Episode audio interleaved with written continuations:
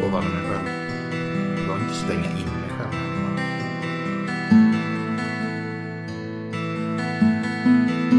Alternativet vill jag inte ens tänka på.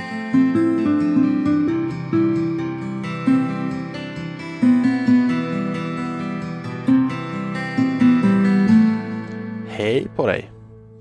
Det är kul att kunna säga det här för första gången men eh, du ska vara varmt välkommen till podden Att leva vidare. Jag tycker det är väldigt kul att du har valt att lyssna på mig just nu. Men vem är jag? Vad är det här för podd? Jo, jag kommer till det om ett litet ögonblick. För det här är inget vanligt avsnitt. För något sånt finns inte än. Det här är ett så kallat prologavsnitt. Det är lite reklam kanske man kan säga. Lite uppsnack inför podden. Vad tanken med att leva vidare är. Avsnitt 0. En prolog är ju typ det som finns i början av filmer, i början av böcker. Det som händer innan den riktiga historien tar fart. Likt som att detta avsnittet är lite uppsnack inför de riktiga avsnitten.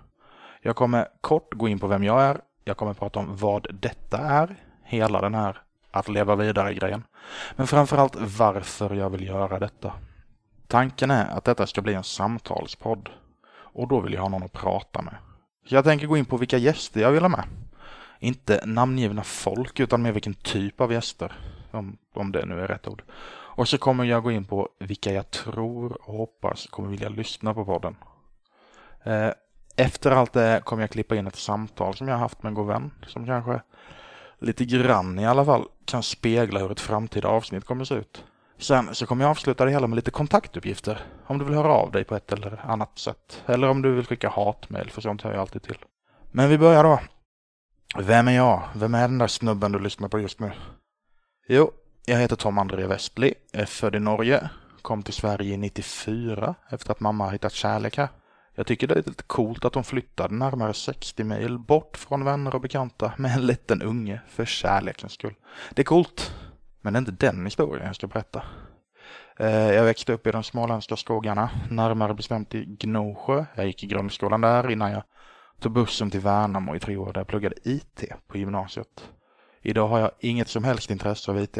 Jag kan ingenting om programmering och databaser och sånt. Jag kan lite Word och Excel men inget vettigt.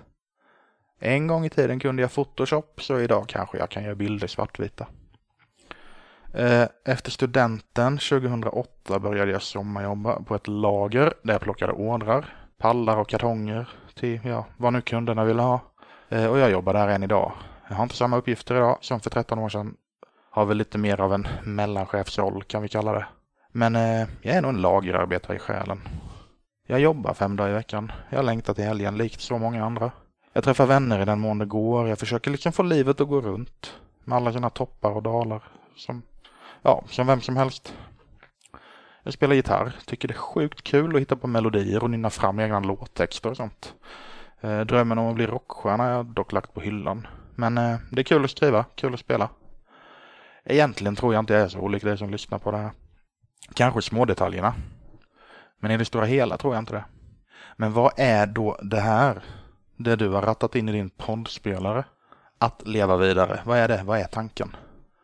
Jo, tanken är att det ska bli en podd där jag och en eller flera gäster pratar om svåra, jobbiga situationer som kan dyka upp i ens liv. Jobbiga situationer vi helt enkelt tvingas hantera, vare sig vi vill eller inte. Att ta sig igenom det och att leva vidare. Jag tänker att vi pratar om gästens sätt att hantera en jobbig situation, kanske en väg ut, ett sätt att ta sig igenom det jobbiga. Hur den här gästen tog sig igenom, ja, vad det nu var. Det finns en så jäkla massa jobbiga grejer. Hur gör vi för att ta oss igenom något jobbigt? Det finns inget enkelt svar. Men jag vet att jag har tagit mig igenom jobbiga grejer. Du som lyssnar på det här har garanterat tagit dig igenom jobbiga grejer. På ett eller annat sätt har vi nog det allihopa. Frågan är hur vi gör. Jag menar, om du tänker efter nu. Visst har du tagit dig igenom tuffa perioder i livet? Hur gjorde du? Vad gjorde du? Det är svårt att svara på kanske, men det är det jag vill prata om i den här podden. Och det leder ju till den där frågan, varför gör jag det här? Jo, ska jag hålla mig kort är det nog för att jag vill ge andra en hjälpande hand. Det är på något sätt den jag är och alltid varit. Men ni vill inte ha ett kort svar, ni vill ha ett långt svar. Och ska jag hålla mig lite längre så får jag börja med att backa till det helvete som jag gick igenom 2015 när min mamma dog. Trots all kärlek jag möttes av då, så var det ett helvete. Har du någonsin befunnit dig bland folk, bland nära och kära? Samtidigt känt dig som en av världens mest ensamma människor. Det var ungefär den känslan jag hade efter att mamma gick bort. Konstant. Vännerna var där och de var seriöst guld värda. De är guld värda. Det de gjorde för mig kommer jag ta med mig genom hela livet och hålla så nära hjärtat jag bara kan. Men jag tror jag behövde någon att bolla erfarenheter med.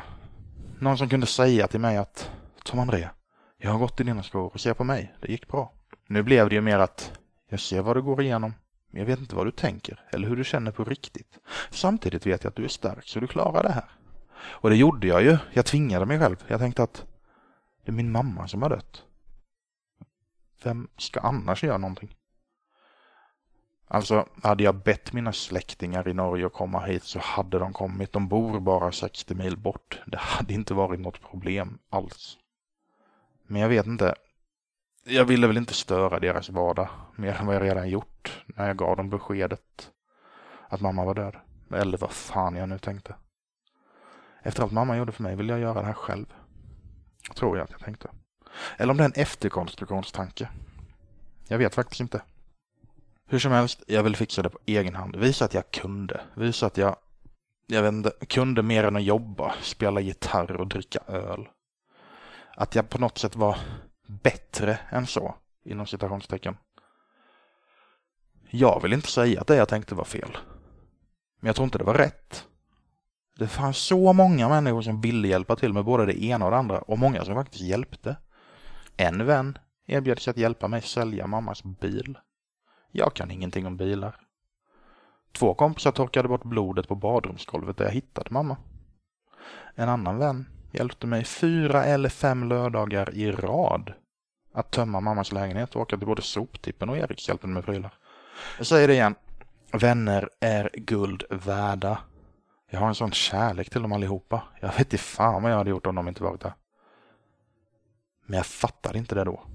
Jag kände mig så vilsen och i vägen och helt tom i huvudet. Det är svårt att förklara. Och någonstans hoppas jag du slipper förstå vad jag menar. Men verkligheten är inte sån. Det vet både jag och du. Så för att svara på frågan varför jag gör det här så är det för folk som befinner sig inte nödvändigtvis i samma situation som jag befann mig i, men i någon liknande situation. Till dig som befinner dig i något sorts helvete. Jag vill sträcka ut en hjälpande hand, om en digital, nu när podden ska ta sin form. Att snacka med folk som delar med sig av sitt eget upplevda helvete, men, men framförallt sin väg ut därifrån. Ett samtal som inte förlitar sig på siffror och statistik, utan bara det som föds i en konversation två jämlikar emellan. Två personer vars gemensamma nämnare inte behöver vara mer än att de har gått igenom jobbiga grejer. Det behöver inte vara samma grej, men en jobbig grej. Jag tror det finns någonting där att hämta. Det kan vara tårar, det kan vara skratt, högt, lågt. Någonting. Jag menar, det sker ju någonting när man samtalar och grottar ner sig i ett ämne. Man vet inte vart man hamnar. Det är lite spänning, det är lite skrämmande. Det är väldigt skrämmande. Jag tror nämligen att jag själv hade uppskattat något liknande för en 5-6 år sedan. Inte nödvändigtvis att prata själv, men att lyssna och ta in erfarenhet från helt vanligt folk som levt vidare efter sin sorg, sitt helvete. När livet inte blir som du tänkt så är det inte alla som har någon att prata med. Det finns så många som inte vill prata. Någon vill bara förtränga, gå vidare, till och med glömma. Någon kan inte prata, det finns inte i dem. Att erkänna att du faktiskt behöver någon eller någonting att luta dig mot.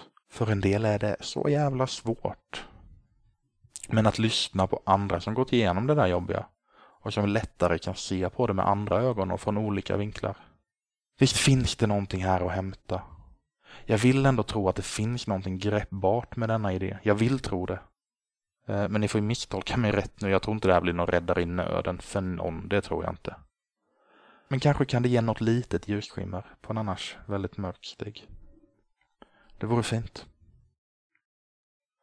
Och från det tänkte jag gå vidare till vilka gäster jag vill ha med. Vilka vill jag prata med? Vad vill jag att vi pratar om? Jag kanske vill prata med dig. Kanske kan du hjälpa någon med din berättelse, med din erfarenhet av något jobbigt du gått igenom. För det är ju så, för att göra en podd där innehållet blir till genom samtal, så är gäster det viktigaste. Det är svårt att bära ett samtal ensam. Det känner jag redan här i den här monologen. De jag vill ha med i den här podden är sådana som har gått igenom tuffa perioder i livet och kommit ut på andra sidan med någon sorts livsglädje i behåll. Jag vill prata med en som är villig att berätta om sin egen väg genom sorgen, genom det jobbiga, i hopp om att historien kanske belyser en annan människas mörka steg. Du som faktiskt har upplevt att det efter regn kommer solsken. Om än lite diffust sådant. Dig vill jag prata med. Du ska vara med här. Det värsta jag gått igenom, det är när jag förlorade min mamma, min enda närvarande förälder. Det betyder inte att du som gäst behöver ha förlorat en förälder. Du kan ha gjort det, men det finns så många olika sorters sorger och helveten. Det är ingen tävling om vem som har den största sorgen. Det är inget att jämföra. Jag är inte intresserad av att jämföra sorger. Alla sorger är våra egna. Vad du har varit med om och som vänt upp och ner på ditt liv, det vet oftast bara du. Och om du, likt mig, tror dig kunna dela med dig av dina erfarenheter, ditt eget ljus, i någon annans mörker, då är det dig jag vill ha med här. Eller om du känner någon som har gått igenom en tuff period i livet och gjort det bra, då är det den personen jag vill ha med här. Be dem kontakta mig, eller gör det själv, på kontakt attlevavidare.se så drar vi ihop något spektakulärt. Jag tänkte ge lite exempel på olika jobbiga grejer jag kommer på och du kommer garanterat på flera. Har du förlorat en närstående? Har du blivit mobbad? Har du känt dig utstött och ensam? Har du haft ätstörningar? Har du gått igenom en skilsmässa? Har du fått missfall? Har folk inte accepterat dig för den du är? Nu kommer jag göra så att jag rabblar upp en massa ord istället. Eh, och hör du inte allt är det bara backa bandet och lyssna igen. Inbrott, kronisk sjukdom, brustet hjärta, psykisk ohälsa, alkoholmissbruk, övervikt, våldtäkt, spädbarnsdöd, bli av med jobbet, självmordstankar, vårdnadstvister, dödsfall, misshandel, destruktivt förhållande, ofrivillig barnlöshet, sexualisering, spelmissbruk, bilolycka, skulder, utsatt för ett brott, hotad med vapen, ensamstående förälder, boendetvister, manipulativt förhållande, personlig konkurs, huset brann ner, gå in i väggen, bli utnyttjad.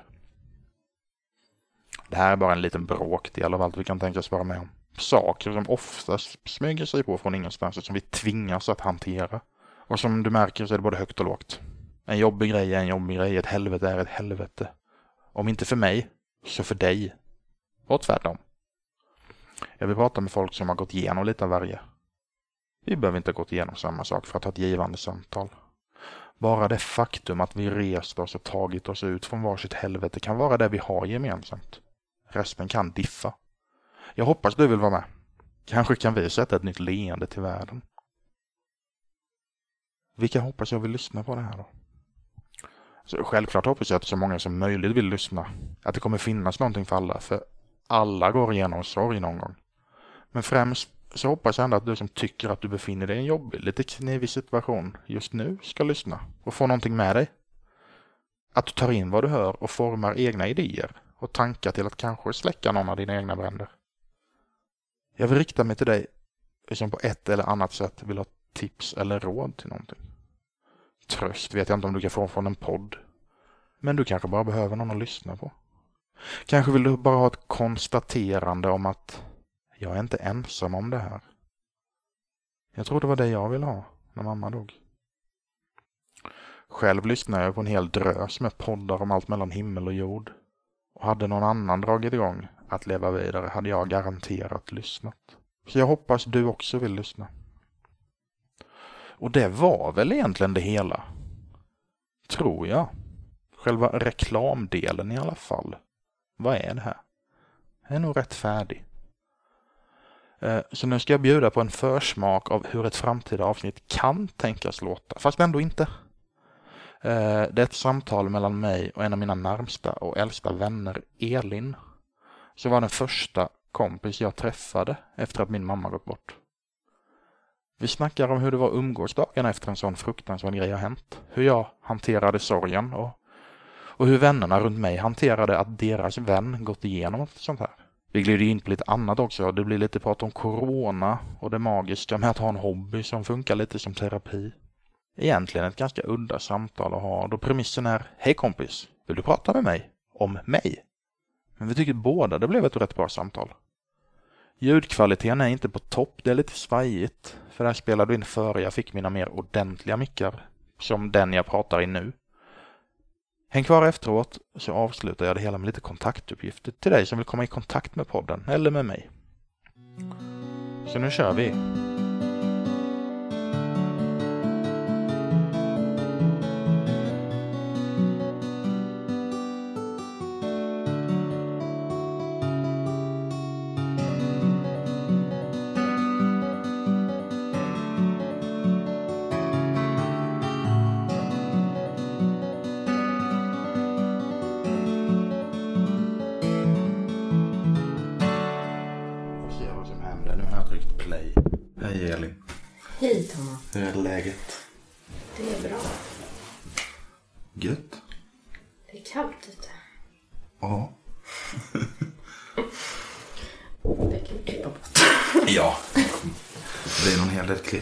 Sitta och skratta heller. Nej, Men det kan ju det ska samtidigt... ju vara seriösa ämnen. Ja, men samtidigt förstå att efter en jobbig grej så går det att ha kul. Ja, det är klart. Kanske inte dag ett, men Man går inte och tänker på det 24-7 förhoppningsvis. nej. Man lever liksom med det. Vad det nu är. I mitt fall råkar det vara att mamma dog. Mamma är dog. Att mamma dog. Så den meningen kommer jag klippa. De får mitt fula skratt också. Ja. Eh, men jag tänker vi börjar väl från typ vi träffades, tror jag. Till, till att du ringde mig. Mm. För det var först då jag, när jag själv uttryckte orden att mamma är död. Det var först då jag fattade det och jag började lipa. Mm. För jag kommer ihåg att jag lipade i telefonen och du hörde inte vad jag sa. Du bad mig, du bad mig upprepa mig. Och det var jobbigt. Mm. Sen vet jag inte heller hur länge det tog innan vi åkte till dig. Men tidsspannen är lite vag men eh, Vi åkte ju och hämtade dig på det jobbet. gick ganska fort. Det var när jag jobbade på Champen. 2015. Mm. Sommaren. Och så hade ju då min, en av mina chefer kommit fram till mig när jag stod i kassan och sa att polisen hade ringt honom att jag behövde snarast ringa upp min vän Tomma. Men någonting hade hänt. Han sa inte exakt vad det var. Jag tror inte ens de berättade det för honom. Så för att det var viktigt. Ja, det som hände var ju att du ringde, eller jag ringde upp dig efter en stund för att jag hade jättemycket kunder. Eh, Så jag kunde inte riktigt komma ifrån men så blev jag jätteirriterad bara för att det verkade ju väldigt akut. Så till slut så bara gick jag in bakom personalrummet där och, eh, och så ringde jag dig. Och jag hörde inte vad du sa för du grät. Och sen till slut så fick du fram då, mamma är död. Men jag kunde inte riktigt få ur dig vad exakt som hade hänt. Eh, och sen så fick jag nog prata med en av poliserna här för mig för du kunde inte riktigt uttrycka dig. Det var en kvinnlig polis som tog över telefonen. Och så sa hon att, hon frågade då om jag kunde göra, vara där för dig då. Så att de kunde liksom komma dit och hämta upp mig. Och så absolut. Och sen så väntade jag en stund. Tror att det tog kanske en halvtimme eller någonting. Ni åkte väl från Gnosjö? Ja. Det gjorde vi. Jag har inget minne också över tiden. Nej. Men jag vet att det var en kvinnlig polis. Mm. Och sen när de kom fram så kramade jag om dig och du grät. Det var jättehemskt. Så skulle jag bara gå och packa ihop lite saker. Och så satte du dig i bilen och så kom jag ut. Och så sa jag till min chef då att jag, jag lämnar nu och jag vet inte när jag kommer tillbaka. Och så pratade jag med hon, den kvinnliga polisen också. Och så försäkrade jag henne om att jag skulle stanna med dig då. Men jag kommer ihåg en grej sjukt bra. Precis när vi kom innanför lägenhetsdörren. Jag gör ju som jag alltid gör när jag kommer hem.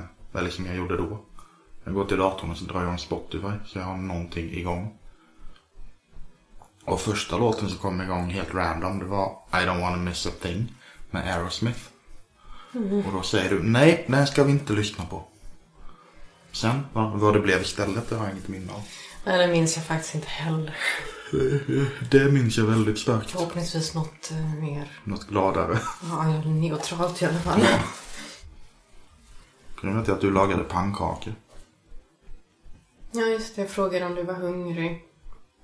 Eh, Du var ganska...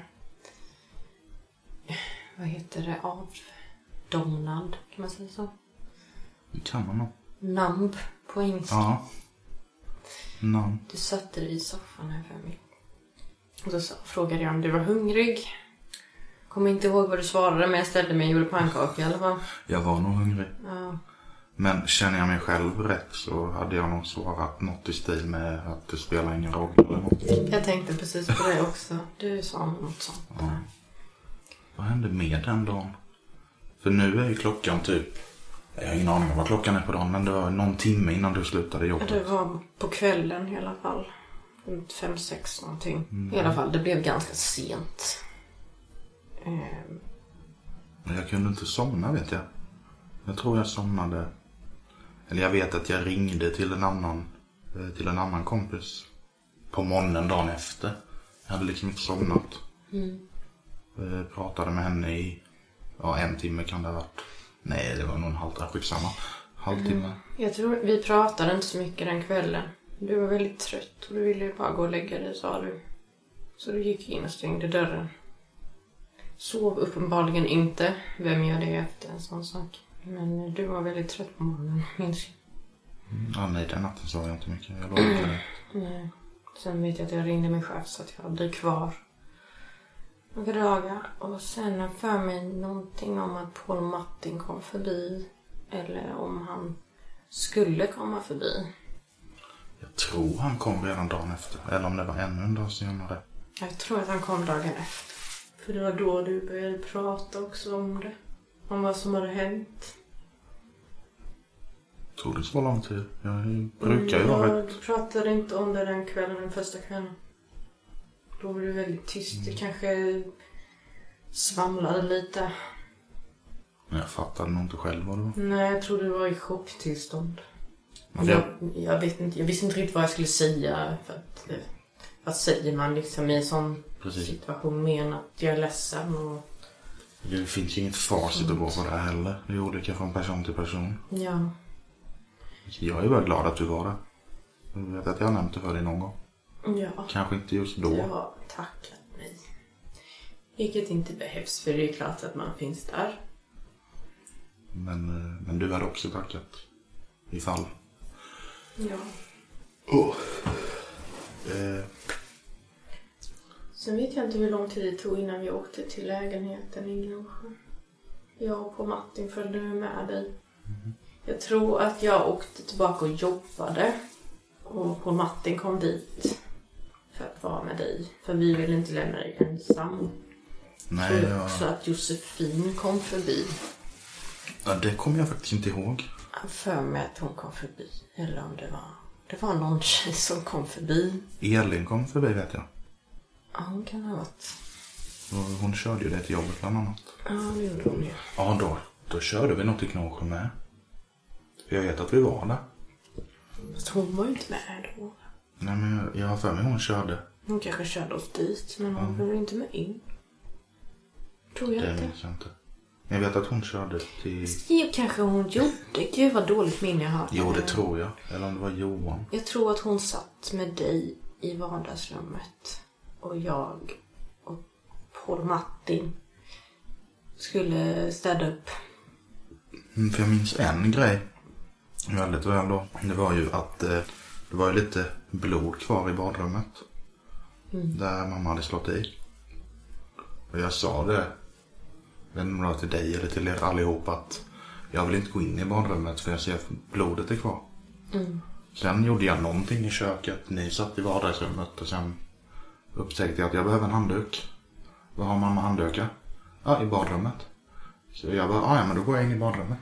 Och då hör jag om det är din röst eller Paul Martins röst bara, går han in dit i alla fall? Det kommer jag Jag ihåg. vet att jag gick in i badrummet och sa jag tar hand om det där. Jag kan hämta handdukar till dig. Du ska inte vara här inne. Och då började jag eh, försöka städa upp lite där inne också. Så satte du dig i vardagsrummet igen. Och på Martin kom in. Och vi båda bara stod där först och bara tittade på allting för det var ju lite, det var ju jätteobehagligt för oss också att bara se det. Och det, det jag minns jättetydligt är lukten. Den minns Det inte jag. luktade död där inne. Jag har förträngt den doften. Jag är så glad över det. Ja, det är jättebra då. Det har inte jag. Jag kommer ihåg det så väl. Det är nog det starkaste minnet jag har. Var när vi skulle städa upp där inne. Men jag har till och med lyckats förtränga eh, hur ansiktet såg ut. För det, det var missfärgat. Och jag har lyckats, förtränga. Ja, jag har en bild bakom oss där, på mamma och det är den bilden jag kommer ihåg. Däremot minns jag hur låret såg ut. Eh, det ser inte ut som ett lår ska se ut. Färgmässigt.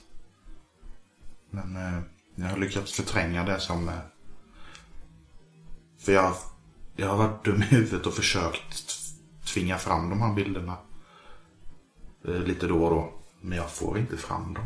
På exakt hur hon såg ut när hon låg där. På ett sätt är det jävligt skönt att jag inte får fram de bilderna för det är inget jag vill se egentligen. Jag tror det finns en anledning till det. Precis. Men hjärnan bara nej, det här ska du inte se. Nej, det är en traumatisk upplevelse som det är säkert eh, många som upplever sådana saker som förtränger det och inte riktigt minns alla detaljer just av den anledningen för att skydda sig själv. För att det är så traumatiskt. Det är ju fruktansvärt att hitta sin mamma på det sättet. Precis. Alltså veckan innan kom jag ihåg jättebra. För måndagen skulle... Måndagen skulle jag och mitt gamla band träffas och kanske börja lira ihop igen och det sket sig. Tisdagen till fredagen då skulle jag vara kattvakt åt en annan gammal klasskamrat från högstadiet och det gick jättebra. Eh, på lördagen. Eh, då hade jag ändå ringt, skrivit till mamma lite under veckan för vi hördes ju alltid två, tre gånger i veckan. Då vet jag det på lördagen när jag satt hemma och drack att varför har hon inte svarat? Svarar inte när jag ringer. Jag måste åka dit imorgon och kolla. Om det inte är något. Hon kanske är och handlar eller något. Lämnar telefonen hemma. Vet jag att jag tänkte dagen innan jag åkte. Minns du någonting om när du kom dit? Jag minns att jag öppnade dörren. Jag kände någon udda doft. Eh, jag tänkte att fan det har hänt något. Sen gick jag in och såg att badrumsdörren var öppen och jag kollade in och där låg hon. Och hudfärgen var annorlunda. Så då ringde jag 112 det första jag gjorde. Eh, nu i efterhand så borde jag ju förstått där och då att hon var död. Men jag vet att han eller hon på 112 som jag pratade med frågade mig om det var någon puls. Hon var helt missfärgad så det är klart det inte var någon puls. Men jag gick ju ändå fram och kände att nej, det är ingen puls. Sen, eh, de var nog väldigt snabba. Det tog inte många minuter innan ambulansen kom. Men de sprang ju in. Sen kom jag ihåg att de gick ut och sa att typ, det är lugnt. Eh, För i deras värld, det, då var det ju lugnt för hon var ju redan död. Det gick ju liksom inte att rädda. Vilken udda sak att säga. Ja. Men sa de det till dig? Nej, de sa det Till i, varandra. inom gruppen. Ja, jag bara, tänkte väl. jag bara råkade höra det. Ja. Det var ett kodord då Ja. att hon var redan... Ja, det måste det vara. Eller så hörde jag fel. Eh, Men jag vet, då satt de kom fram till mig och sa som det var att ja, vi har ringt efter den här kommer jag inte på vad det heter. Heter det distriktsläkare? Typ någon huvudläkare i Jönköpings län eller någonting. Ja, det är möjligt. Att, att den då skulle komma och bedöma. För hade, hade hon varit död kortare än så här länge. Eh, så var det någonting och hade hon varit död längre än så länge. Så blev det ett pol polisiärt ärende. Och han bedömde ju att hon hade varit död längre än så. Så det blev ett polisiärt ärende. Så då fick de mammas nyckel. Kommer jag ihåg. Eh, Sen satte jag mig på trappan till grannen. Så då var det en kvinnlig ambulansförare som satte sig jämte och bara pratade med mig. Jag frågade henne varför gråter jag inte? Och då sa hon det att alla, alla reagerar olika. Så det var det jag nämnde innan att tårarna kom ju först när jag var tvungen att berätta för någon annan vad som hade hänt. Så ja. Då kom det floder. Jag minns inte vem jag ringde först heller. Och ringde och berättade. Ja, efter dig då. Jag tror, jag tror det var min chef jag ringde först. För jag, jag kommer ihåg, jag skulle börja typ en ny tjänst på jobbet dagen efter. För det här var en söndag. Jag skulle börja jobba på måndag. Eh, det var under semesterperioden. Jag försökte nå eh, vikarierande chefen men jag kom inte fram. Så jag ringde min ri- riktiga chef som var på semester långt bort i världen. Och han var full. Eh, men han hörde vad jag sa. Och såg till att jag slapp jobba. Eh, sen tror jag ringde en av mina mostrar innan jag ringde eh, ringde en av mina mostrar och bad henne berätta det för en annan moster. Sen ringde jag min tredje moster och bad henne berätta för min mormor. För jag kan inte säga något sånt här över telefon till min mormor. Inte en chans. Nej. För det var det som jag minns det enda jag tänkte på. Hur ska mormor ta det här? Det är hennes dotter. Just då tänkte jag inte att det var min mamma. Jag tänkte att det var min mormors dotter. Jag tänkte inte att det var mina mosters syster. Jag tänkte det här är mormors dotter. Hur, hur tar hon det här? Jag vet att ena mostern, hon eh, sa det till min mormor att nej du kan inte ringa honom ikväll. Du gråter, han gråter, ni kommer inte höra vad ni säger. Vänta till imorgon. Eller om hon väntade två dagar, minns jag inte. De samtalen var så... De är jobbiga att ringa. Ja, herregud. Man vill inte ge någon dåliga nyheter, speciellt inte när det är en sån grej. Jag vet, jag ringde mammas före detta. Berättade för, inte för att de... Det var länge sedan de gjorde slut. Men jag kände ju ändå att han behöver veta det. För han var ju min typ ja, plastfarsa kan vi kalla det. eh, När jag var liten. Så han och mamma har ändå sett mig växa upp ihop. Så jag kände att, ville jag berätta för honom. Sen fick jag sms från höga chefer och alla på högre positioner på jobbet. Som beklagar det då. Precis. Det är ändå skönt att veta att de faktiskt tar sig tid för sina anställda när det händer sådana saker. Ja, Det verkligen. är inte många som gör det. Jag åkte ju till jobbet om det var... Ja, det var någon vecka senare. För då var jag sjuk, hade jag blivit sjukskriven. Mm. Jag lämnade in sina papper. Så då åkte jag dit och pratade lite med dem. Då var det ju folk som sa att ja, jag vill inte säga det här på Messenger. Jag vill säga det face to face. Det, det betyder så mycket mer. Så det var, det var skönt att ha ett sånt gäng på jobbet. Dels var det ni, de nära vännerna hemma.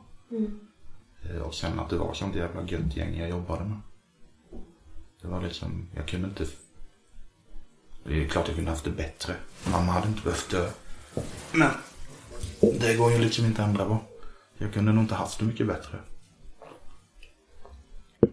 Du fick det ett bra stöd Det gjorde jag från verkligen. folk runt omkring. Det gjorde jag. Det räknas ju verkligen när de som ställer upp för en. När det händer sådana saker. Ja. Sen var det någon annan, eh, om det var en av mammas gamla kompisar i Norge eller vad det var. Som frågade en av mina släktingar, ja men Tom Andreas kan han flytta hem nu då? Upp till Norge. sa min eh, mosters man att vadå hem till Norge? Han är hemma. Mm. Det här är mitt hem. Du har ju växt upp här. Precis. Sen jag, vart jag än bor i världen kommer jag alltid vara född i Norge. Men det är liksom Gnosjö och Värnamo, det är det som är hemma. Ja, och du har ju ändå, även om det inte liksom blodsband, så är det ju ändå din familj. Alltså dina vänner är ju också din familj. Ja, det är ju... Jag brukar säga vänner är den familjen man väljer själv. Precis. De andra föds man Det med. är så sant. De andra tvingas man till. Nej, jag. Men, eh, ja. Så man blir nästan, eller jag blir tårögd när vi sitter och pratar om detta. För det var så länge sedan vi faktiskt pratade om det.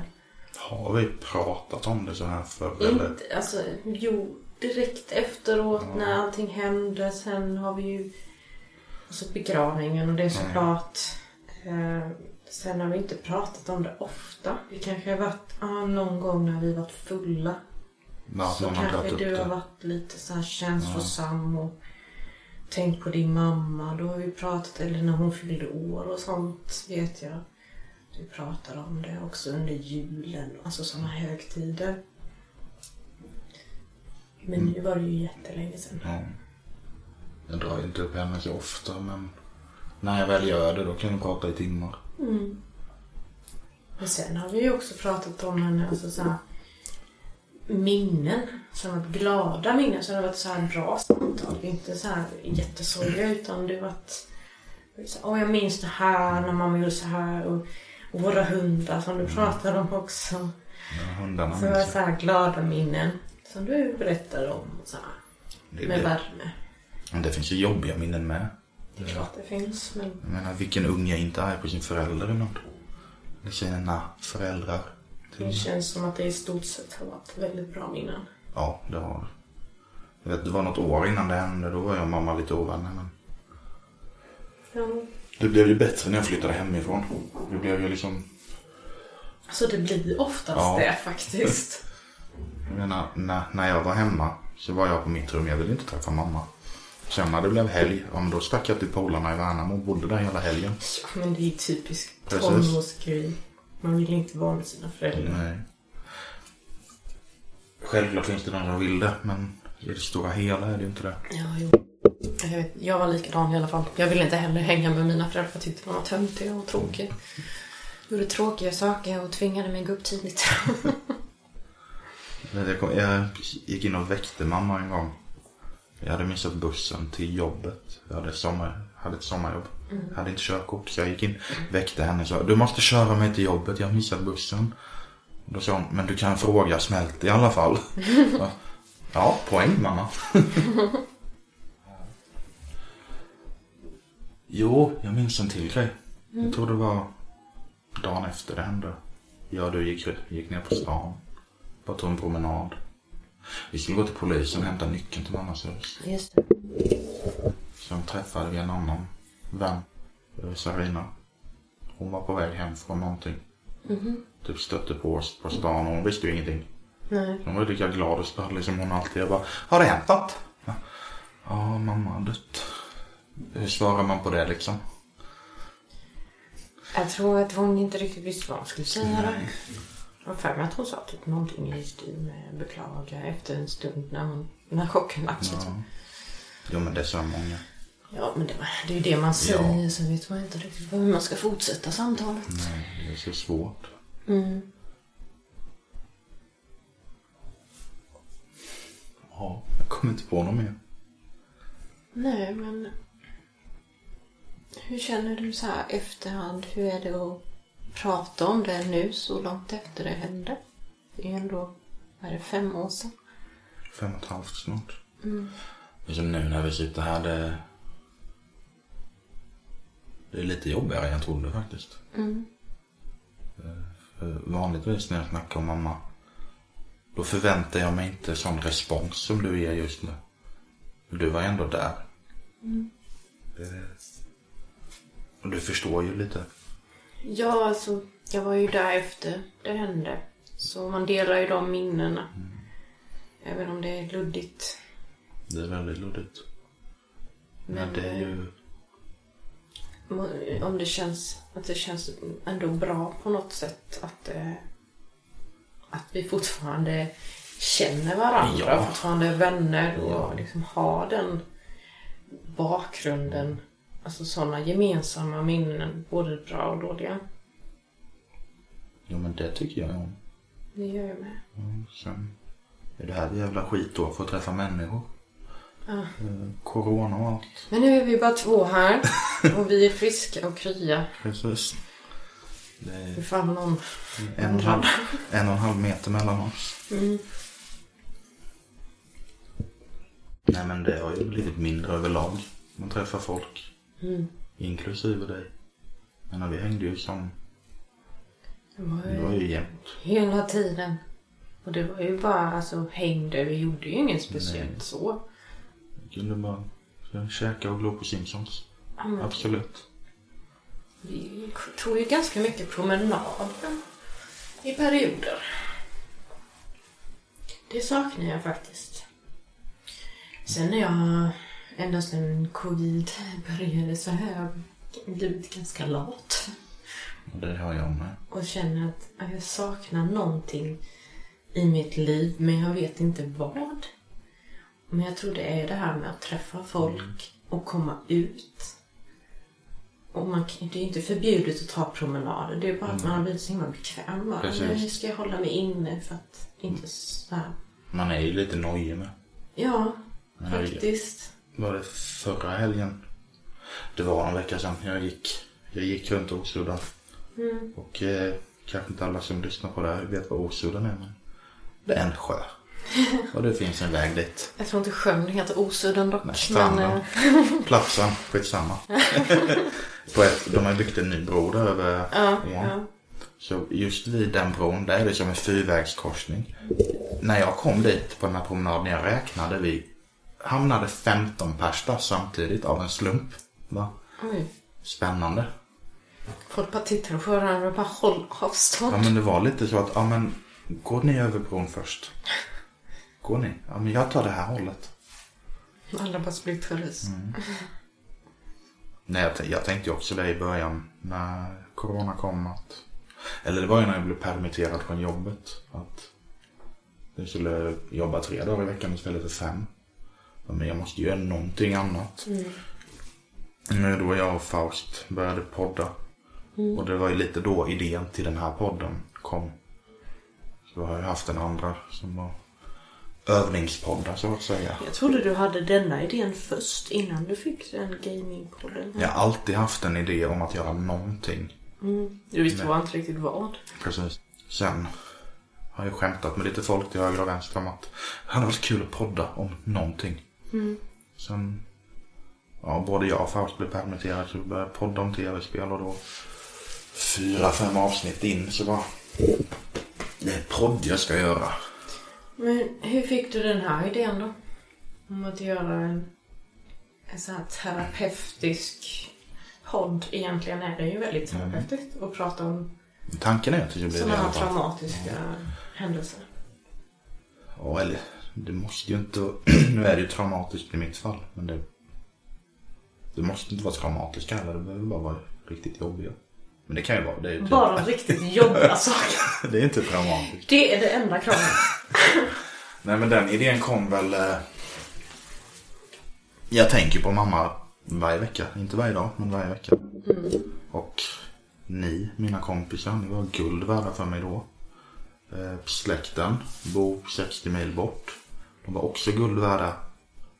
Men det tar en tid att åka till dem. Det tar 6-7 timmar. Eh, kollegorna på jobbet, också guld värda. Det enda jag kände nu i efterhand att jag saknade där och då. Någon att dela erfarenheter med. Prata med någon som hade gått igenom något liknande. Typ, hur gjorde du? Vad tänkte du? Hur ska jag göra nu? Och då tänkte jag att kan man erbjuda... Visst, man kan prata med en psykolog. Och jag fick det erbjudandet. Men just där och då tänkte jag tanken att varför ska någon som får betalt för att lyssna på mig vilja lyssna egentligen? Eh, nu är det ju inte så. De är ju väldigt bra på det de gör och de finns ju av en anledning. Ja, vissa i alla fall. de ska vara bra på det de gör. Mm. Vi uttrycker oss så. Eh, men hade jag fått, hade det här hänt idag så hade jag ju sagt ja till att prata med psykolog. Mm. Eh, men då gjorde jag inte det. Vet du vad? Eller vad anledningen var nej. till att du sa nej? Nej. Jag tror det är att jag vill inte ha någon som bara lyssnar på mig för att få betalt ska lyssna på mig. Då vill jag nog ha någon för det var, det var så jag tänkte Jag då. förstår ju att du resonerade så. Sen eh, kan jag inte hålla med om att det är så. Nej, jag tror inte det är så idag. Jag tror att det finns en anledning till i alla fall många har valt det yrket är att de faktiskt vill hjälpa Precis. folk. Och det tror jag idag. Det, jag är säker på det idag. Men jag var inte det för fem år sedan. Ja, nej, det är klart. Det är samma sak med läkare. De Precis. hjälper ju bara för att de får betalt. Ja. men de gör det. De hade ju kunnat stå och bara titta på dig men... Precis. Alltså... Säga det till alla som vårdar coronasmittade nu. Du gör bara det här för pengar. Ja, eller hur?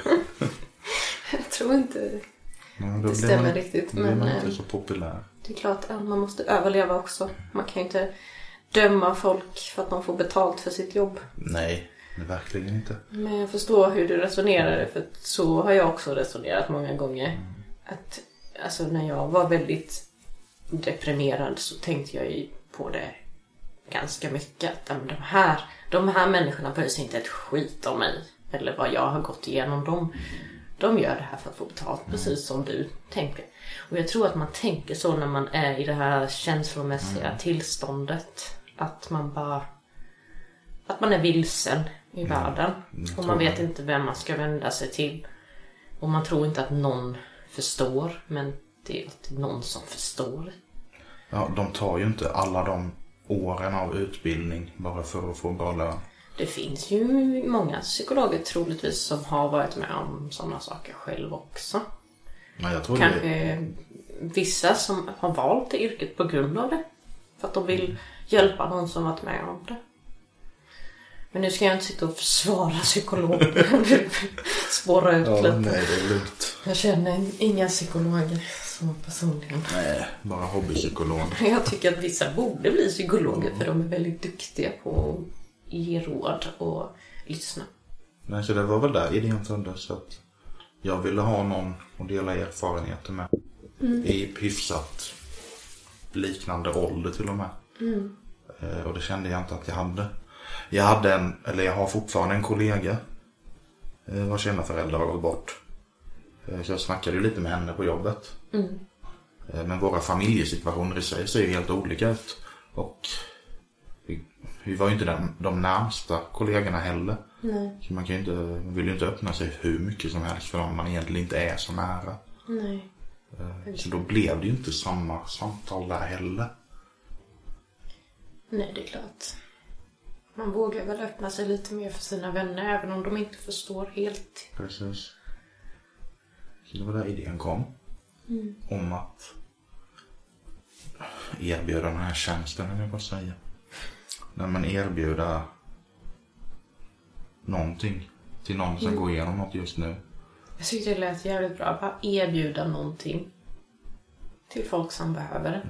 Ja, jag vet inte vad de behöver. De vet inte vad de behöver. Nej men alltså sådana här enkla grejer som att bara sitta och ta ett samtal med mm. en annan människa om, om händelser som har varit fruktansvärda för en.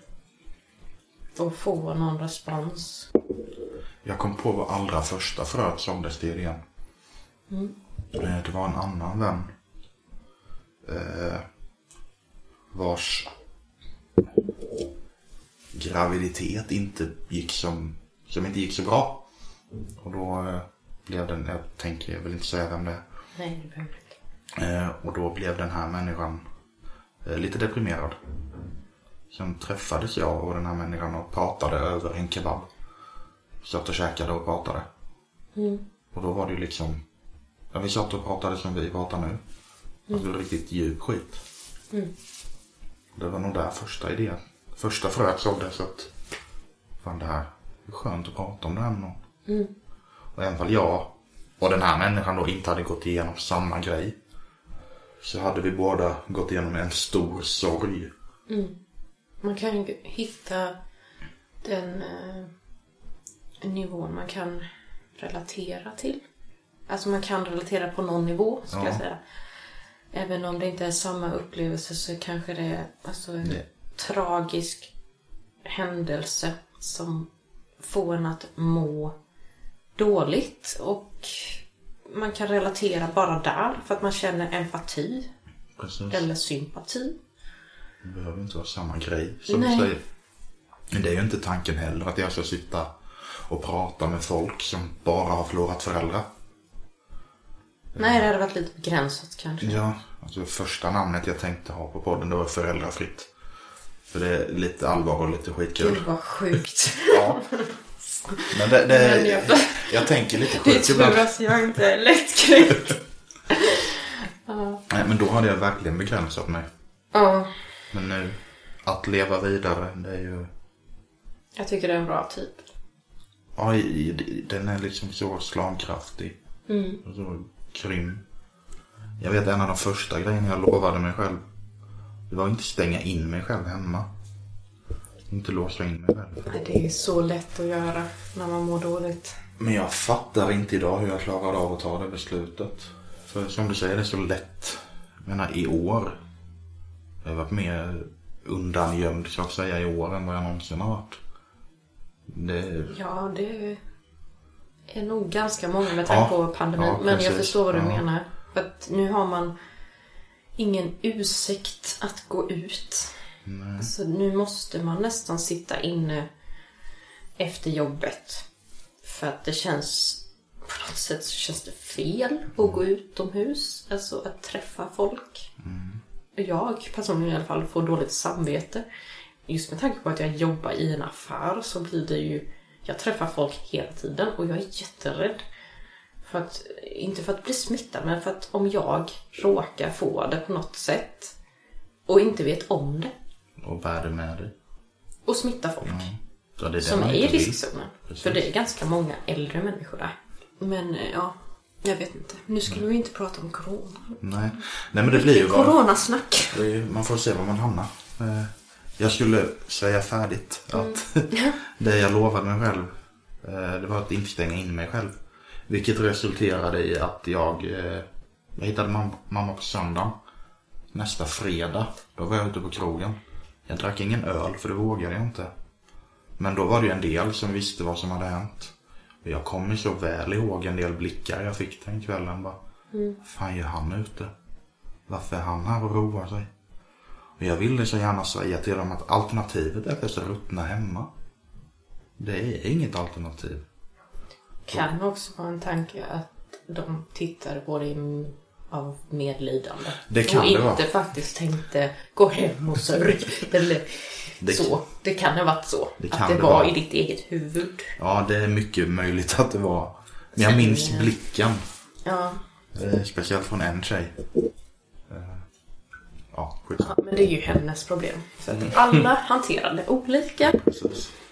Plus att du drack ju inte så att jag tyckte du hanterade det ganska bra. Det är ju säkert många som hade hanterat det med att faktiskt supa skallen av sig i sin sorg. Alltså det hade kunnat gå ut för. Jag drack nog inte en öl på en månad då. Jag spelade inte gitarr på en månad heller. Det vågade jag inte. Varför fattar jag inte. Nej men det är ju så här man blir lite känslosam. Ja, det var nog någon reaktion. Här gitarren i sig är ju min terapi. Men jag måste säga att musik kan ju vara också förödande. Som du sa innan när Aerosmith. Aerosmith Ja. kom på och man bara känner alla känslorna bara rusar och alltså jag jag kan känna så om det händer någonting eller jag mår dåligt och jag sätter på musik. Då kan jag känna att det blir värre. Men sen är det ju lite olika. Eh, Det kan ju också bli bättre att det tröstar på Ja. något sätt. För det vissa artister som gör sådana fantastiska låtar som man kan relatera till så hårt. Speciellt när det gäller sådana traumatiska händelser och sorgliga saker. Och, vet, så fort man gör slut med någon till exempel. Sitter man och lyssnar på de här jävla hemska balladerna. Ja, Jag har legat i soffan och lyssnat på Melissa Horn och Lipa. Ja. Sen vet jag, det släpptes ju en skiva två, tre månader efter mamma gick bort. Eh, av en tjej som heter Moa Lignell. Som, eh, en skiva som typ föddes ur Hon som var med på Idol. Precis. Eh, En skiva som föddes ur det hon tänkte när hennes farsa dog. Och den kom inom situationstecken skitbra i mitt liv. Väldigt lägligt. Väldigt lägligt. Fastnat något i halsen. Eh, Så jag... eh, Så den skivan fyllde ju i en del av de här tomrummen jag hade i huvudet. Ja, men musik är ju verkligen en fantastisk uppfinning. Och så emotionell. Det kan väcka så mycket känslor. Ja, verkligen. Och både rädda och stjälpa. ja, precis. Det är både fruktansvärt och underbart på Ja. samma gång. Jag vet inte hur... Jag tror inte någon hade velat leva utan musik. Nej. För att det gör så mycket för människor. Vet, Jag skrev ju en låt en eller två månader efter mamma gick bort. Det är nog den låten jag har skrivit snabbast. Sjukt svår att skriva. Men när den väl satt där och var färdig. Det kändes så skönt att ha fått det ur sig. Det är Också lite terapeutiskt. precis.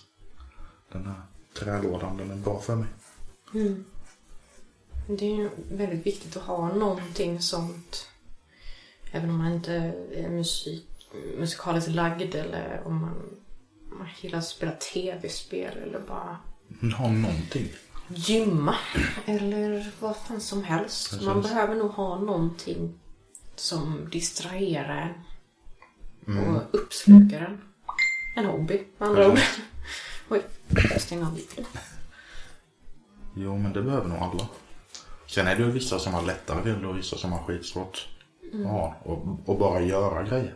Eller bara, alltså vissa bara byter hobby hela tiden. Ja, sen är det vissa som bara lever på rutin och aldrig går utanför sin ram. Så jag ska åka till jobbet, sen åker jag hem och lagar mat, sen kollar jag på nyheterna, sen duschar jag, sen går jag och lägger mig, sen är det likadant imorgon. Och på helgen, ja då sover jag länge, sen är det likadant. Fast man vet ju aldrig vad folk gör bakom stängda Nej. dörrar. De kanske har en hobby bara att de inte berättar någonting om det. Sen är det en liten, För en liten förbjuden ja, hobby. det kan man. Eller någon som bara vill ha någonting eget och inte berättar det för någon. Typ någon som tar salsakurser och bara det här är ju lite pinsamt för mina kollegor tycker att det är så omanligt. Eller någonting ja, annat. sånt. Något skäl. Jag verkligen hoppas att alla hittar någonting sånt. Som bara uppslukar en på det sättet. Som musik kan för dig. Ja. Det hoppas jag med. Mm. Du spelar dataspel mycket. Jag spelar dataspel och eh, jag har faktiskt tänkt börja skriva igen. Kul. Jag har skrivit lite då och då. Det är bara att det, det blir aldrig någonting. Men jag tycker det är så jäkla kul när jag väl gör det. För att jag blir också sån, som du beskriver det, väldigt inne i det och blir... Man blir bara överlycklig av att Precis. göra någonting man faktiskt älskar. Då är man ju liksom fokuserad på det och... Sen blir det aldrig någonting av det. Det är inte så att jag tänker ge ut en bok. För det kommer inte hända. Jag, jag vet inte. Det är svårt att skriva en bok. Men det är så kul att göra. Alltså Nej. bara börja göra det och tänka. Åh, jag har en idé som jag måste förverkliga på något sätt. Man blir så passionerad. Det hade ju varit kul att gå förbi bokhyllan och se sitt eget namn där. Det hade varit jättekul. Det är Ja. faktiskt en liten, en liten, liten dröm som... Som hade vi varit- båda har i Ja. så fall. Ja, du med? Ja, Jag har 10-12 noveller påbörjade. Jag har massa idéer nedskrivna men Ja, det hade varit jättekul. Och jag blir faktiskt väldigt avundsjuk på ja, Faust till exempel. som faktiskt gett ut bok. Och skrivit jättemånga böcker. Och jag förstår inte hur jag klarar av det. Men jag beundrar honom för det. Eh, Det hade varit så roligt. För att man har så många idéer men det är väldigt svårt att få ut dem. det jag tycker är svårt är att fokusera på en av idéerna. Ja, för det går ju lite, för mig i alla fall, i perioder. Ja. Att en viss period så har jag bara, åh nu har jag den här idén och nu fokuserar jag på den. Och sen helt plötsligt så kommer en annan idé och bara börjar stöta bort den andra och ta över. Ja, för den får liksom inte plats i den ramen. Nej, det är helt annorlunda. Kanske var två olika genrer eller någonting. Det är därför, jag tror det är därför jag faller tillbaka på att skriva låtar. För där, en låt är tre minuter lång, fyra minuter lång. En bok är 300 sidor lång. Har jag en idé, Ja. det är lättare att skriva ett A4 än att skriva 300 A4. Det är också en sak som är så fantastisk i böcker. Att folk lyckas skapa en hel fantasivärld Men det är sjukt. Ingenting. Men nu har vi glidit, glidit lite. Fast nej. Men fast jag tycker ändå inte. att det är, det är del av livet. Precis som traumatiska händelser. Mm. Man måste gå vidare. Och det är ju bara ett sätt att gå vidare. Det är ju Precis. faktiskt att leva sitt liv och bli passionerad över sina hobbys och Man behöver inte, hitta någonting. behöver inte stanna i den här gropen där man inte mår bra. Det finns en väg ut. Precis, det gäller ju bara att hitta din väg ut. Och det är kanske inte alltid är det lättaste. Men den finns där. Det är jättesvårt, men det går. Det kan ta jättemånga år, det kan ta en vecka, det kan kanske aldrig ta slut, men man kommer någonstans. Så jag vet, jag började ju typ sörja på riktigt eller vad man ska kalla det. Först efter begravningen. Men det var innan begravningen. Det är så mycket som ska göras. Det är så mycket pappersarbete. Man får gravbrev från kyrkan. Man ska prata med begravningsbyrå. Ja, men det Man ska är också chocken städa ner en lägenhet. Ja. Du hjälpte till att plocka ner tavlor kommer jag ihåg. Slog in i Mm, tidningspapper. ja, vi packade ihop lite. Men Där och då jag såg det som ett jobb att det här ska göras. Jag har så här lång tid på mig. Fixa det för fan. Och det kan både vara bra och dåligt att se det, på, se det som ett jobb. Bra ur det perspektivet att det blir gjort. Dåligt ur det perspektivet att jag, jag sörjer ju inte nu. Jag skjuter på det. Eh, Men det är svårt också att göra saker när man sörjer. Så då kanske du automatiskt bara la det på is tills du hade tid att sörja. På något sätt. Att, och så fort du satte dig ner så bara kom allting över dig. Nu har du liksom ingenting att sysselsätta dig med. Nej, precis. Och distrahera dig med. Så nu kommer allting på en gång. Och då blir det vet jättestort. Jag gick igenom, igenom typ alla skåp och lådor och alla lite undangömmer eller vad man ska kalla det. Jag kollade efter varenda papper mamma hade hemma. Varenda liten logga med varenda liten företag. Litet företag som hon på något sätt var i kontakt med. För typ ringa dem. Eller jag skrev ju ner allt. Sen ringde jag ju dem och förklarade att jag har hittat er logga på ett brev hemma hos min mamma som har gått bort. Eh, Jag vet inte om hon var kund hos er eller om hon har beställt något hos er eller om det bara var reklamutskick. Om hon på något sätt är medlem hos er, då vill jag avsluta det. Så gav jag dem hennes personnummer och sen var det ju en del av de här företagen som ville ha, vad heter det, dödsintyg. Va? Ja. För vem som helst kan ju ringa in med ett personnummer och påstå någonting. Jag förstår det ur deras perspektiv. Ja, jo det är sant. Sen var det ju, Ganska sjukt om någon dock gör det. ja ja men det finns människor till allt. Det gör det.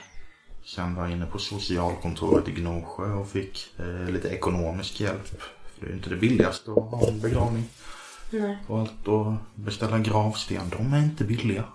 Eh, men då fick jag lite ekonomisk hjälp där. Sen hjälpte de mig att skicka brev till typ, eh, ja, mamma hade ju något banklån som det var skuld kvar på.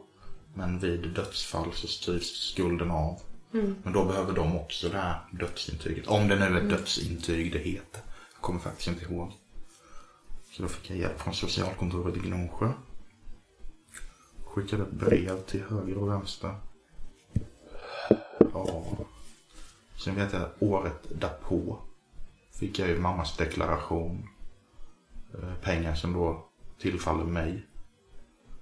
Då behövde jag med ett sånt dödsintyg till banken så att de verkligen skulle se att det var mina pengar. Men det var nog det sista jag behövde göra då. Jobbmässigt så att säga. Och Det, det var ett år efter. Det tar ju lång tid med. Eh, nu hade jag ju turen i den bemärkelsen att vara själv. För jag bestämde ju allting. Och typ begravningen och gravstenen och allt det. Pratade med hon på Fonus. Hon har ju haft familjer på möten som sitter på mötet och inte kommer överens. Och då får ju hon lägga sig och medla att sådana här beslut får ni ta hemma. Här ska vi liksom bestämma hur det ska vara. Det, ni ska inte komma hit och föra diskussionen med mig. Så på så sätt var det ju lätt att vara själv där. Ja, på det sättet. Paul Martin ringde till Fonus första gången. För jag klarade inte av att ringa första samtalet. Sen kommer jag inte ihåg vilket företag jag ringde först. Men det samtalet var jobbigt. Men andra samtalet och framåt, då gick det på rutin. För då var det ju det, det här tänken att det här är ett jobb, det ska göras. Ska vi ta en paus? Det kan vi göra. Vi gör som innan, vi ser var vi hamnar. Nu tryckte jag play igen. Jag tyckte du sa en jättebra grej under, ska vi kalla det pausen? Du sa att det inte kändes så forcerat. Nej. Det kändes mer som ett vanligt samtal. Ja, jag tyckte det kändes exakt som ett vanligt samtal. Bara att man råkade spela in det. Jag tyckte det var kul att höra för det är precis det jag vill. Eh, när jag nu, om det går som jag vill, när, när jag nu träffar folk i framtiden som jag inte känner och den människan ska prata om något jobbigt den har varit med om. Då vill jag att det ska bara kännas som ett vanligt samtal. Och visst, jag förstår att det är svårt med någon man absolut inte känner. Jag menar vi känner varandra rätt bra. Men om jag kan få med den känslan till de här jag inte känner då, då tror jag det här kan bli skitbra. Eh, Det tror jag. och nu har ju vi en mick mellan oss. Eh, jag har ju beställt nya mickar så då kommer ju, det var en sån mick som är framför munnen. Ja, okej. Så då kan man ju sitta så här och så låter det lika bra hela tiden. Det här kommer ju vara lite svajigare. Men det är ett första avsnitt, det behöver inte vara toppnivå. Det är inte kvaliteten på avsnittet som behöver vara bra, det är innehållet. Men jag tror det också är, är hellre detta sättet att du har en sån portabel som man kan sitta mer naturligt och prata än att faktiskt sitta framför en stor mick. Då känns det kanske lite annorlunda. Kan jag tänka mig. Ja, det gör det. Det, alltså visst i början satt man liksom så här nära och bara ska jag sitta så nära så att det hörs väl eller ska jag sitta här? Och sen så när det bara samtalet flöt på så glömde man ju bort det. Ja. Det är nog lite så de känner de som är Big Brother. Att efter ett tag glömmer de bort kamerorna. Ja, och bete sig som jag. som man gör. Men hur känner du nu när du har pratat ut lite? Det här kändes bra, tycker jag. Det var, det var inte så stelt. Visst, man sitter ju lite och rycker i händerna för man vet inte helt vad man ska säga. Men Det var inte så stelt som jag trodde det skulle vara. Nej, men det kändes inte som att du behövde riktigt tvinga ur dig grejer utan det kändes som att det ändå var att du ville liksom. Och jag är glad om du är glad.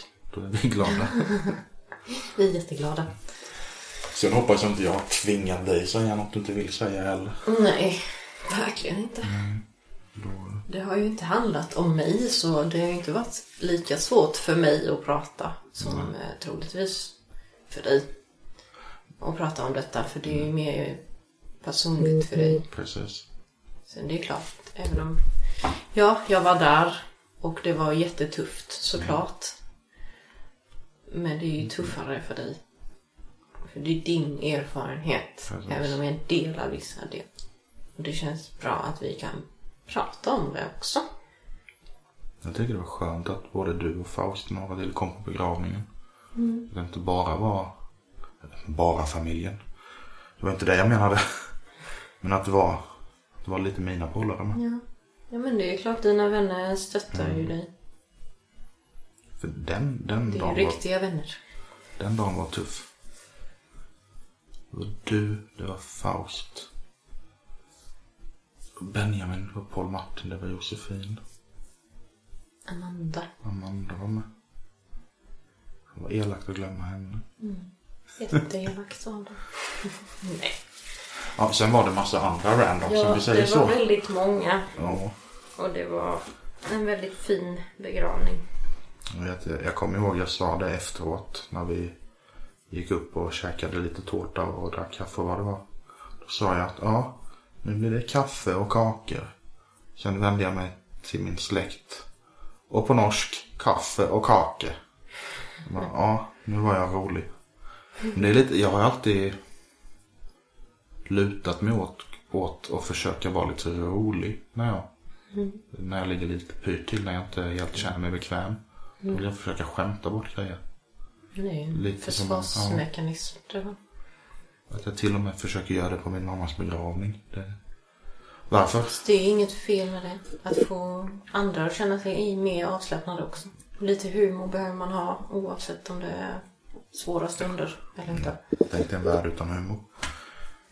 Ja. Nej, tänk dig inte en värld utan humor. Det funkar inte. Nej. En sak jag blev väldigt rörd över Paul Martin sjöng på begravningen. Jag, jag är ju evigt tacksam för det. Det har jag sagt till honom med. I mina ögon. Jag kommer ju aldrig kunna återgälda det han gjorde. Nej. Han spelade ju. Jag behöver inte nämna vilka låtar för det är inte det viktiga. Han spelade två låtar. En av dem var mina. Ja, det kan jag ju fråga. Vad tycker du om att jag bestämde att det var en av mina låtar som skulle spelas? Tyckte det var väldigt fint. Mer personligt på det sättet. Mm.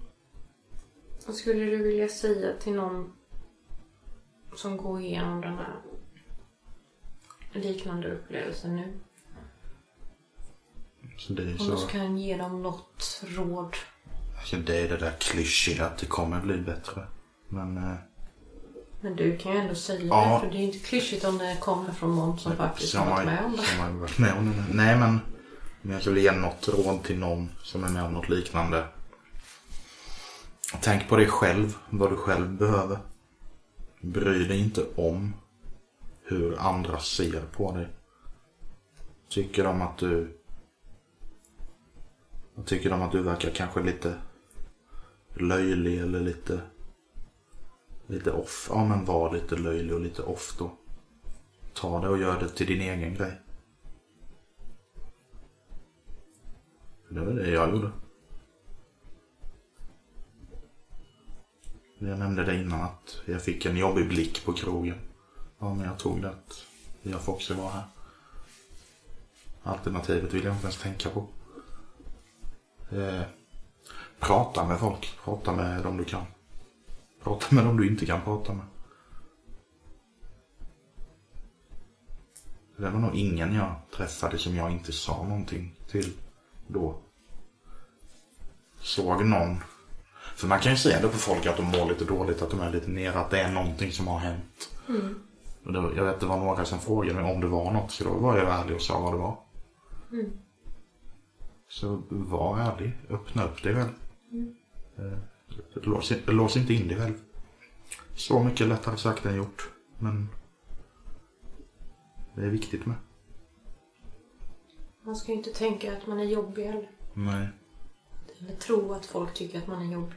Att om det är någon som mot all förmodan säger det. Så var du är så jobbig och tråkig och deppig.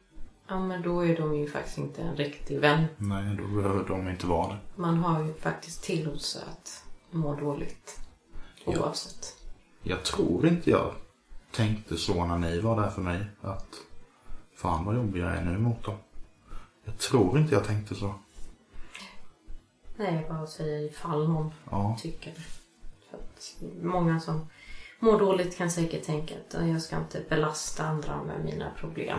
Jag, jag håller med dig om det, att man ska vara ärlig. Mm. Och säga det man behöver säga liksom. Och då är det ju bättre att ja, belasta andra med sina problem just där och då. Precis. Det förtjänar man. Ja. För någon gång är de i den sitsen där de har problem och då vill de luta mot din axel. Gråta lite.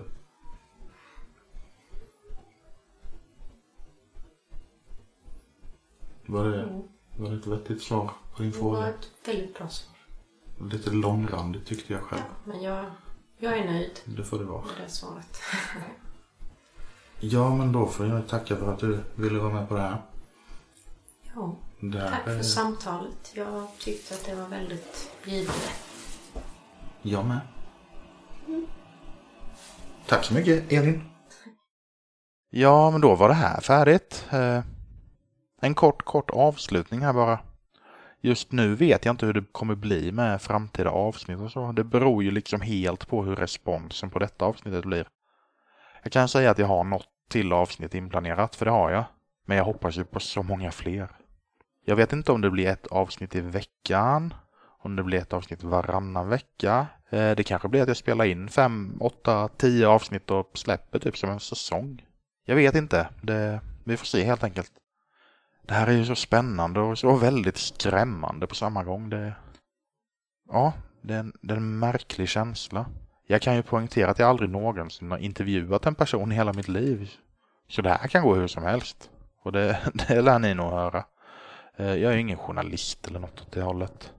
Jag tycker bara om att prata, lyssna, ha samtal helt enkelt. Jag spelar in på egen hand, jag klipper själv och jag kan ingenting om ljudproduktion. Jag tänker att det får låta lite som ett hemmabygge. Det är ju mitt lilla projekt som jag ändå gör på min fritid. Jag gör det här för att jag har ett intresse. Det, kän, det känns kul att ha vågat att ta en idé och göra någonting med den. Jag har agerat på mina idéer förr och hittills har ju de fallerat allihopa. Men någon gång vänder det tänker jag. Och det kanske är nu.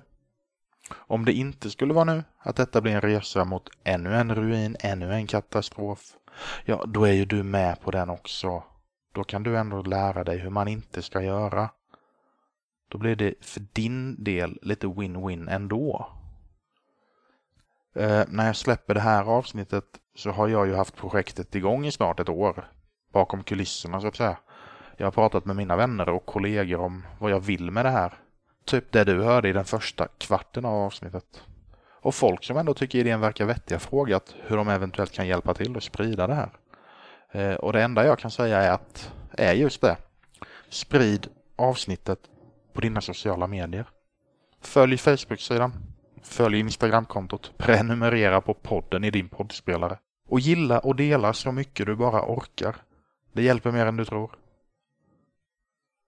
Vill du komma i kontakt med podden eller med mig så finns det tre sätt. Antingen skriver du ett mejl till kontakt attlevavidare.se eller så kan du söka på Att leva vidare på Facebook och följa och gilla den sidan. Eller så söker du på Att leva vidare hopskrivet som ett ord på Instagram och följer det kontot. Och igen, prenumerera självklart på podden i din poddspelare så kommer du se direkt när de riktiga avsnitten sen kommer. Stort tack för att du har lagt nästan 90 minuter på det här. Jag hoppas du gillar vad du har hört. Jag hoppas du hör av dig och att vi får möjligheten att göra detta igen, fast på riktigt. Till nästa gång, ta hand om dig. Hej!